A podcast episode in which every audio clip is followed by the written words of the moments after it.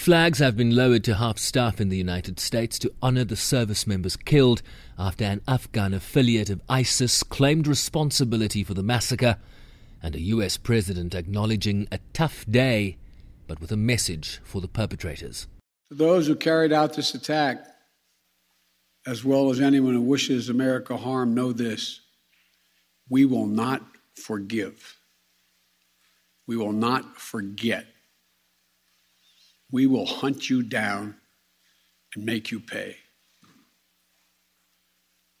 I will defend our interests and our people with every measure at my command. These American service members who gave their lives, it's an overused word, but it's totally appropriate here, were heroes. Heroes who've been engaged in a dangerous, selfless mission to save the lives of others Biden vowed to continue their evacuations through the end of the month, now totaling over 105,000 over a two week period, with the White House confirming 12,500 evacuations in the last 24 hours alone. We will complete our mission and we will continue after our troops are withdrawn to find means by which we can find any American who wishes to get out of Afghanistan. We will find them and we will get them out. Officials warning that the threat of further attacks remains acute, with forces on high alert for that eventuality. General Frank McKenzie is the head of the U.S. Central Command. Let's talk a little bit about the threat streams. So, very, very real threat streams, uh, very, very uh, what we would call tactical. That means imminent, could occur at any moment.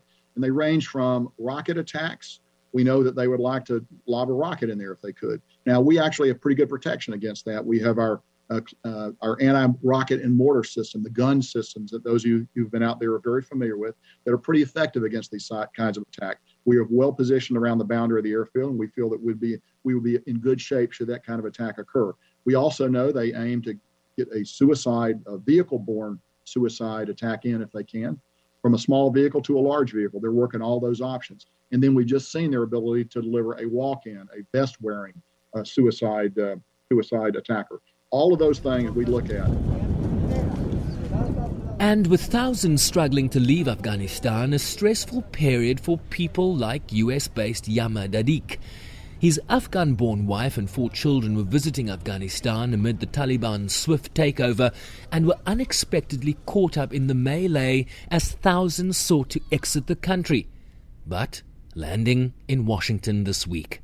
Actually, my wife, I mean, like, went to visit their relative after four years. I mean, like, they were expected to come back on August 16, but everything up, happened very fast, and uh, Kabul collapsed in 15. So they was trapped there, I mean, like, until 24, and finally they made it home today. My family started going to the airport from 17 August until 24. They attempted like six, seven times, and. Uh, last time in 24 they were able to I mean, like get inside the airport and I'm, I'm very happy I mean like joining reunion with my family my wife four kids and yeah relief for some in an environment shaped by risks that include life and limb where everything is complex and nothing a certainty until it is done. I'm Sherwin Bryce Pease in New York